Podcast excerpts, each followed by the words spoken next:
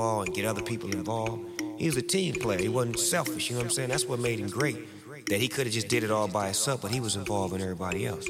Like I like players like that. That's team orientated. You're good enough to be bad by yourself, but you know the team makes me better when we all look good.